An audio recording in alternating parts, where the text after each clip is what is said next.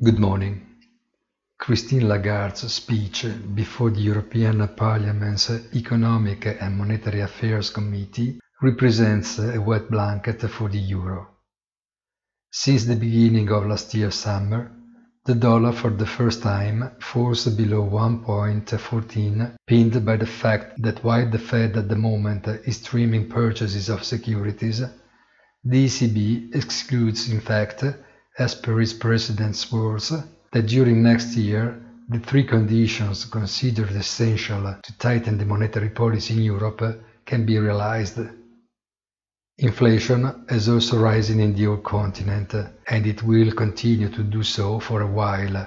But according to the Eurotower's economists, it is destined that sooner or later to return to those subdued levels that anguished the pre-pandemic all but lavish growth.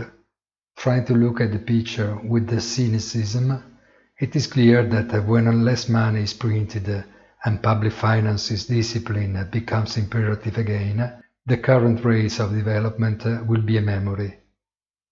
The Fed, on its side, while behaving with great caution, does not forget to point out in its financial stability report that the high valuations reached by Wall Street make it vulnerable to significant declines, unfortunately. Reassurances on one hand, recommendations on the other one, in a day short of ideas.